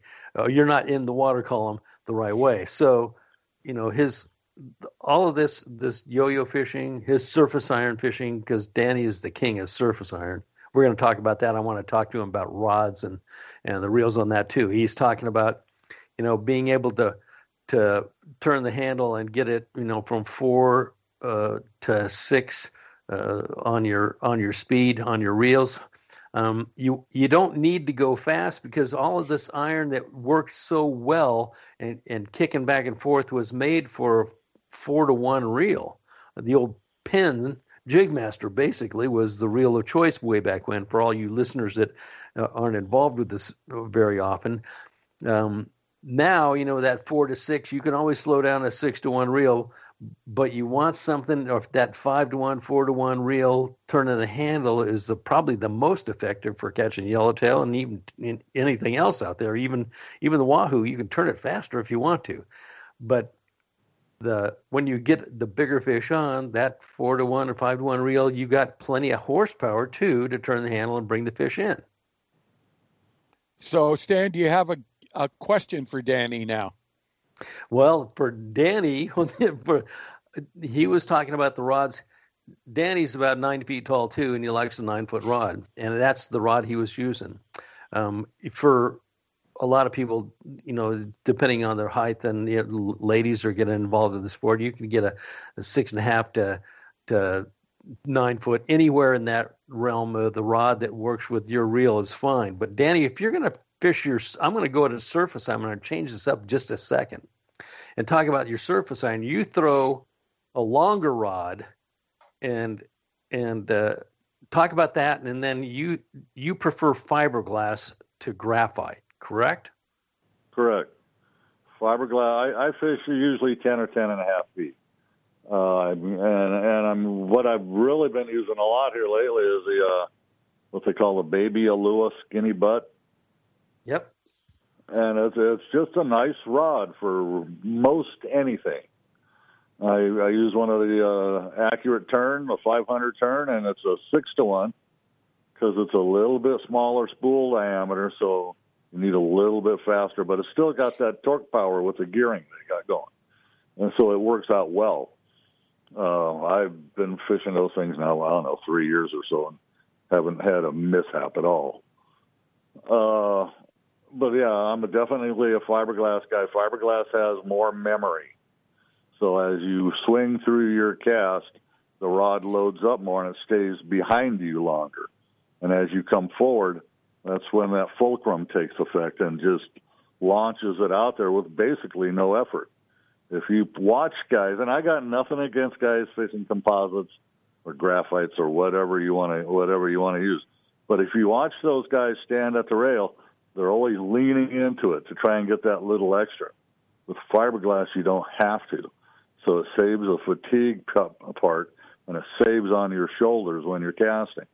I know lots of guys, and these are friends of mine who've been using graphite rods for the last 10 or 15 years, and they got some shoulder issues. And yeah. it's from casting rods. They, they, there's no, there's a, the recoil is so fast that it, it, the rod doesn't have a chance to work for you. You know, what he's talking drag, about. When yeah. I hook these things, I hook these, you know, whether it be 15, 20, 25 pound yellowtail on 40 pound on a long rod, I'm fishing a tight, tight drag. And all I do is let that thing stick it between my legs and let it work like a shock absorber. you know what, right what he's talking about here too. You won't find any of the guys on the pro tour in the bass fishing world that that prefer a composite or graphite rod for throwing a crankbait. Every right. one of them, and every good rod company that that's out there has a graphite. They, they've got, you know, the composites are used for for the technical parts for throwing something where you need deep and you need to feel the bite. If you're throwing a crankbait, every every good rod company has a glass rod because the the balsa wood doesn't weigh anything. Well, neither does the surface iron weighs four ounces or less, and you're trying to get a hundred yard cast with four ounces, you can't do it with a rod that doesn't load that loads up quick and then fires quick. That's the composite rod. It's made for a different style of fishing. The graph the the the glass rods are soft and and as you make that cast like he was saying it loads up differently and fires a lot slower and longer in in your your cast, but it fires that four ounces a long, long way as opposed to a graphite that'll snap it and stop. So if, the, if anybody is ever on a boat that I'm on and they watch me cast, it's effortless. You know, I stand there flat-footed, just make a cast and off it goes. You know, I've been doing it for all my life, and it's just it's just easier on the whole system. You know, you're able to do it all day. I, you know, I, I don't. I'm 63 years old. I don't get tired out there fishing all day. I do it. Don't think anything about it. You know, uh, if I can you can do it at 63, part, you know, maybe you should look into a little bit different equipment. The other part you were talking about is a smaller diameter spool because when you have a small or lighter weight bait, the smaller diameter spool will will release that factor and let it go a longer distance than a bigger spool that's heavier weight. It it won't go as far. So there's a lot to what Danny's doing that makes total sense if you're out there on the water.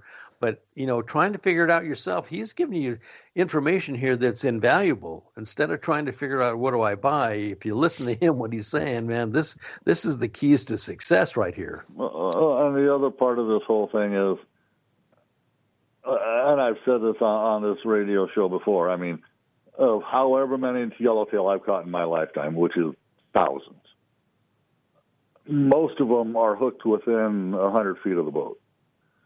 So and uh, you always hear about the old 100 yard cast. Well, that's 300 feet. You know, the fish are reacting to the chum that's at the boat, and most of that's inside of 100 feet. So all you got to do is maybe find out what the fish are doing, where they're doing it, and you put it in the right place, and you get a swimmer properly. Odds are you get a bite, and odds are it's inside of 100 feet on the boat. Danny, on that surface iron, when you cast that on there, do you count that thing down or do you put it in the gear and start winding and grinding? Depends. Uh, if the fish is up moving around, you're seeing you're you're you're eyeballing it. It hits the water, you start moving it. If if you're seeing indications of fish, you know, such as the guy up in the wheelhouse is saying, "Yeah, you know, we got good scattered fish around here." Typically, that fish will be down a little bit and then you start looking at the birds. If the birds aren't walking on the water chasing yellowtail, well, they're up 25 or 50 feet or whatever that is, but you can still see that they're actively looking. Whatever that distance are that those birds are from the water, those fish are approximately halfway. Uh, you know, if they're 50 feet, those fish are 25 or 30 feet or whatever it is below the surface. That's when you let your jig sink for, you know, 15 or 20 seconds or whatever it is. You let it get down farther in the water column. The, the closer those birds get to the water, the higher the fish are. The higher the birds are in the air, the deeper the fish are. Oh, good sign There's there. great wisdom there. That is the Mexican depth finder. Because if you ever fish around any of the pangueros down below, they've taught me over the years, you know, here, this bird right here, this is the one you want to watch. Or when the birds are up, however high they are off the water is how fish the how far the fish are down below the water. So that if you can kind of keep those little clues in mind, that's great information from Danny right there, because that's that will help your success ratio by leaps and bounds. And Danny, when you finally do get hit, you know a lot of times with the top water lure in uh, freshwater fishing, we let the fish take it and we feel the weight of the fish on our line before we set the hook. Uh, uh, is that the same thing uh, with a surface iron, or is that a little different technique? On on any kind of iron, I I don't care what you're fishing with: calico bass, barracuda, bonita, yellowtail, wahoo, tuna, whatever it is. Yo-yo fishing or surface fishing, wind. All you do is wind. You get the bite, you just wind, and Amen. you wind until Turn the fish the takes line off your reel. When the fish takes Oh. line off your reel, that's when you got them hooked. Even wahoo. In fact, It- I every now Go and then a wahoo will fall off just because they're kind of that way. But but you just wind when when when you're winding, and no matter how hard it is, you keep winding until line comes off your reel. And if you're fish, especially if you're yellow fishing, you've got them hooked. Gotcha. Don't swing. If you No, swing, I'll it tell- comes right I out of tell the mouth. everybody that on my charter trips, that I, and I teach this over and over again. I don't care if you're, if you're bait fishing or throwing iron, whatever else. Never, don't set the hook. I mean, 90% of the time you're talking about bass anglers, they they make a 50 foot cast, you know, and even at that, you know, a long cast is 100 foot if you can get that far out. And then you set the hook, you've picked up what, three feet of line, and you haven't got the hook in the fish you're it's never going to work. Turn the handle, turn the handle, turn the handle. Just what Danny was saying. Wind. Because you've got to get that fish onto the hook and get the hook set before you do any hook setting at all. And until you do that, he'll turn his head, he'll hook himself. An, I don't care whether you're bait fishing or iron fishing, that is the secret to success. Danny, we want to thank you so much for sharing the information with us that you had tonight. You're always very generous with that. H&M Landing, working in the tackle store over there. As Dan said, go by and say hello to Danny. But Danny, if people want to find out about what boats are going where and what the schedules are, how's the best way to do it? Well, there's one or two ways. You go to the internet if you want, uh, hmlanding.com or you and you can book us there. You know, you can check up on multi-day trips or half days or whatever you want. Or you can just call the landing itself, 619-222-1144. And whoever answers right. that phone can take care of it for you one way or the other. All right, Danny. Thanks a lot for being with us tonight and giving up some of your Sunday. Appreciate it very much. Thank you, Danny. Oh, you're quite welcome, John. You bet. You too, Stan. All right. Hey, Stan, thanks a lot for joining us tonight. Hey, everybody, that's it. We want to thank Otto and the AM 540 studios, Ben Harvey, our local producer, and always in memory of Big Tuna Bill, Eddie McCune, and Mr. Paul Leader, who is responsible for help keeping us on the air. Good night, everyone. We'll see you next week. Man, you taught me. You ain't got no ambition. You're convincing. Gone fishing. Got your hound dog by your side. That's old Cindy Lou going with me. Gone fishing. Mm-hmm. Fleas are biting at his hide. Get away from me, boys. You're bothering me. Folks won't find us now.